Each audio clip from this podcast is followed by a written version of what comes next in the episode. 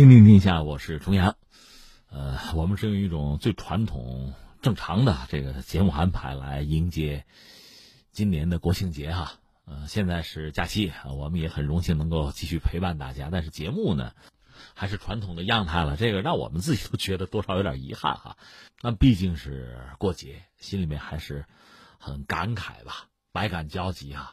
和大家一起看了这个大阅兵，看了群众游行，心里面有两个感慨：一个是我们不容易，还有一个就是我们干得漂亮。那心中忍不住要为自己喝喝彩啊！当然，我们也知道这个世界每时每刻发生着这样那样的事情。另一方面，我们的一举一动、一言一行也在引起别人的关注。另外，就是我们和这个世界和这个世界上非常多的国家和地区吧，也在发生这样那样的联系。所以你说这个国庆哈。在我们兴高采烈的这个日子里，有的时候你换一个角度看啊，不管是看我们还是看世界，这种感觉可能很独特。比如，我想现在拉你一块关注什么呢？关注一个非洲学者的文章，乌干达的一个学者，他也是一个政府的高参，叫塞缪尔。他呢，在他们的媒体上，乌干达的一份媒体叫《真言报》上，他发了一问，他说：“为什么中国人可以在非洲成功，非洲人却想出逃？”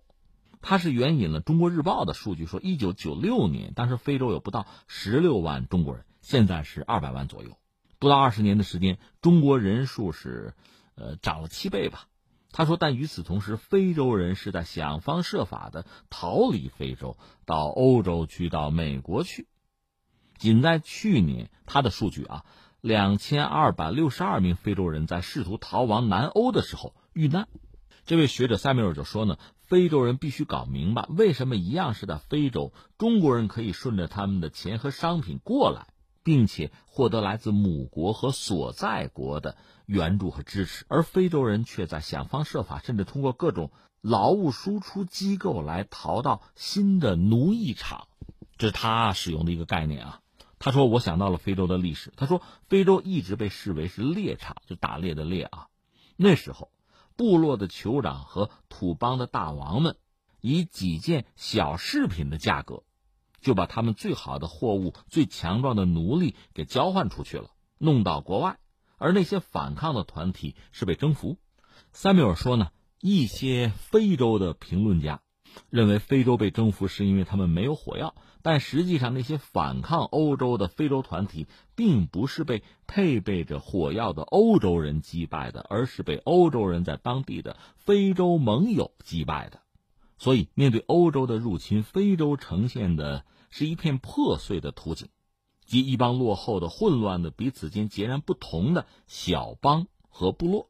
最终到了十九世纪，整个非洲被欧洲人控制、殖民。殖民统治毁灭禁锢了非洲的本土经济，长期的压迫和剥削又让非洲人产生了一种自卑甚至是劣等感。这种情况并没有随着非洲国家的独立得到改善，对非洲的敲诈勒索仍在继续，武装冲突和经济上的种族隔离也在继续折磨着非洲人。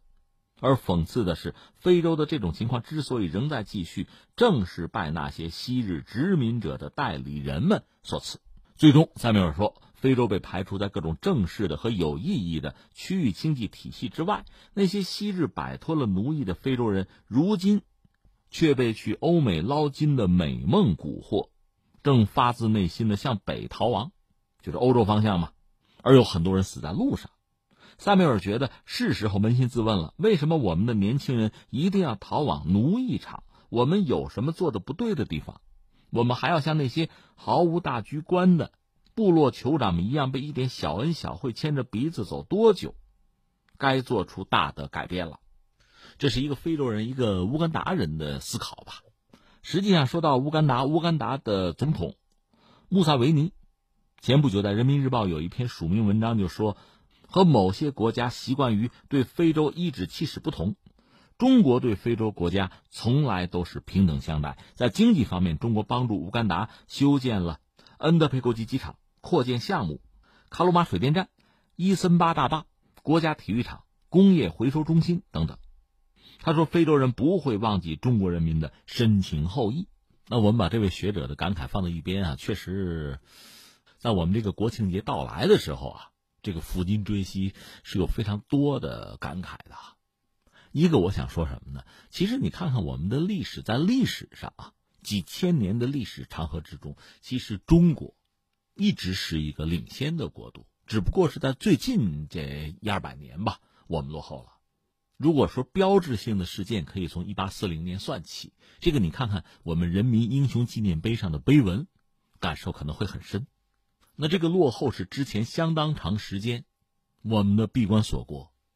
我们对这个世界的发展，我们对历史潮流大势不闻不问，和这个是有关系的。但是总的来说，在几千年人类文明发展的这个漫长的过程中，中国确实一直还是个领先的国家。只不过当时整个世界，当然你不能说完全没有连通，毕竟有这个丝绸之路啊。但总的来说，这种连通是很有限的，并没有是真正的全球化。而另一方面，在近代，中国确实也是落后了。可是，在我们落后的时候，这个世界已经被连通起来了。那么，你落后了，你想赶上去，你想改变自己的命运，应该说就非常的艰难了。那么，从一九四九年开始，经过这七十年的奋斗，我们终于走到了世界舞台的中央。所以我说，我们很不容易，但我们干得漂亮。那么，和很多国家、很多经济体不同啊。我们之所以能做到今天，确实有一个很重要的东西。你可以说那是中国人的家国观念，是我们对这个国家的深沉的眷恋和毫不含糊的忠诚。在现代国家观念深入人心之前，在传统的中国社会里，也就有“位卑未敢忘忧国”一说。那么如今呢，这种家国情怀被我们国人应该说是升华提炼到一个新的高度。那就在前几天，就是庆祝中华人民共和国成立七十周年之际，作为共和国勋章、国家荣誉称号的获得者，走进国家殿堂，接受党和人民最高礼遇。我们看到了一个英雄的群体。你比如说，黄旭华院士，他是搞核潜艇的，他曾经多次引用过列宁的话，表达自己对国家的感情，说：“如果祖国需要我把血依次流干，我就依次流干。”如果需要我一滴一滴的流，我就一滴一滴的流。他在这个国家勋章和国家荣誉称号颁授仪式上说：“我和我的同志们此生属于祖国，此生无怨无悔。”而习近平总书记说：“今天我们以最高规格褒奖英雄模范，就是要弘扬他们身上有三个词嘛，一个叫忠诚，一个叫执着，还有一个是朴实。”所以我们要说中国发展到今天，我们讲崛起啊、复兴啊，就是我们最接近我们中华民族伟大复兴的这个目标的时候啊。我们说能达到目前这个状况，因素啊原因应该是很多，但是有一点很重要，就是我们中国人、我们的人民、我们的公众对这个国家的爱是自始至终的，对这个国家的忠诚是自始至终的。那些勋章和荣誉的获得者。就是其中的佼佼者，就是精英，就是英雄，就是代表。所以翻回来又说到刚才乌干达的那个学者的那篇文章，那种那种反问啊，那种自省，我觉得其实也很有必要。就中国老话讲什么“儿不嫌母丑，狗不嫌家贫”嘛，不有这个话吗？也有很多听众朋友和我聊一些这个话题，比如说像这个难民的问题啊，这欧洲压力不是很大吗？那有很多朋友也不理解，说为什么不很好的去建设自己的国家呢？自己国家不好，把它变好啊！离开逃避，那不是很明智的选择吧？这一点，很多中国人给出了另一种答案。那你想，在中华人民共和国刚刚建立、百废待兴、一穷二白的时候，那么多的人士回到祖国来，历尽千辛万苦回来建设这个国家，不是离开，不是逃避，是承担起责任。没有这种精神，没有这种家国情怀，没有这种英雄主义，怎么会有今天中国的发达？所以看到这个乌干达那位学者的文章，就是我们恐怕真的会有这样一个感慨。那么第三，我要说什么呢？这又说到总书记讲的：崇尚英雄才会产生英雄，争做英雄才会英雄辈出。一方面想让我们的家国更好，那就得努力，那就要承担起责任，那就要往前冲。就要负重前行。另一方面呢，尊重英雄应该是我们这个时代唱响的主旋律。我就想起前两天，就是袁隆平先生，老先生九十多了，是到大学里做客参加新生开学典礼吧，是受到了大学生们那种热情的追捧，远远超过针对明星的。我就觉得这就对了，我们的年轻人有自己的判断能力啊。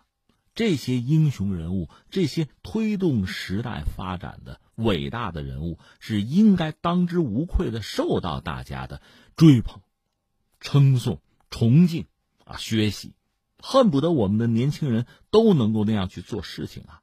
恨不得他们都能取得那样的成绩啊！这才是这个中国未来的前途和希望所在啊！所以到了这国庆的假期，这样一则新闻让我确实也是颇有感慨吧。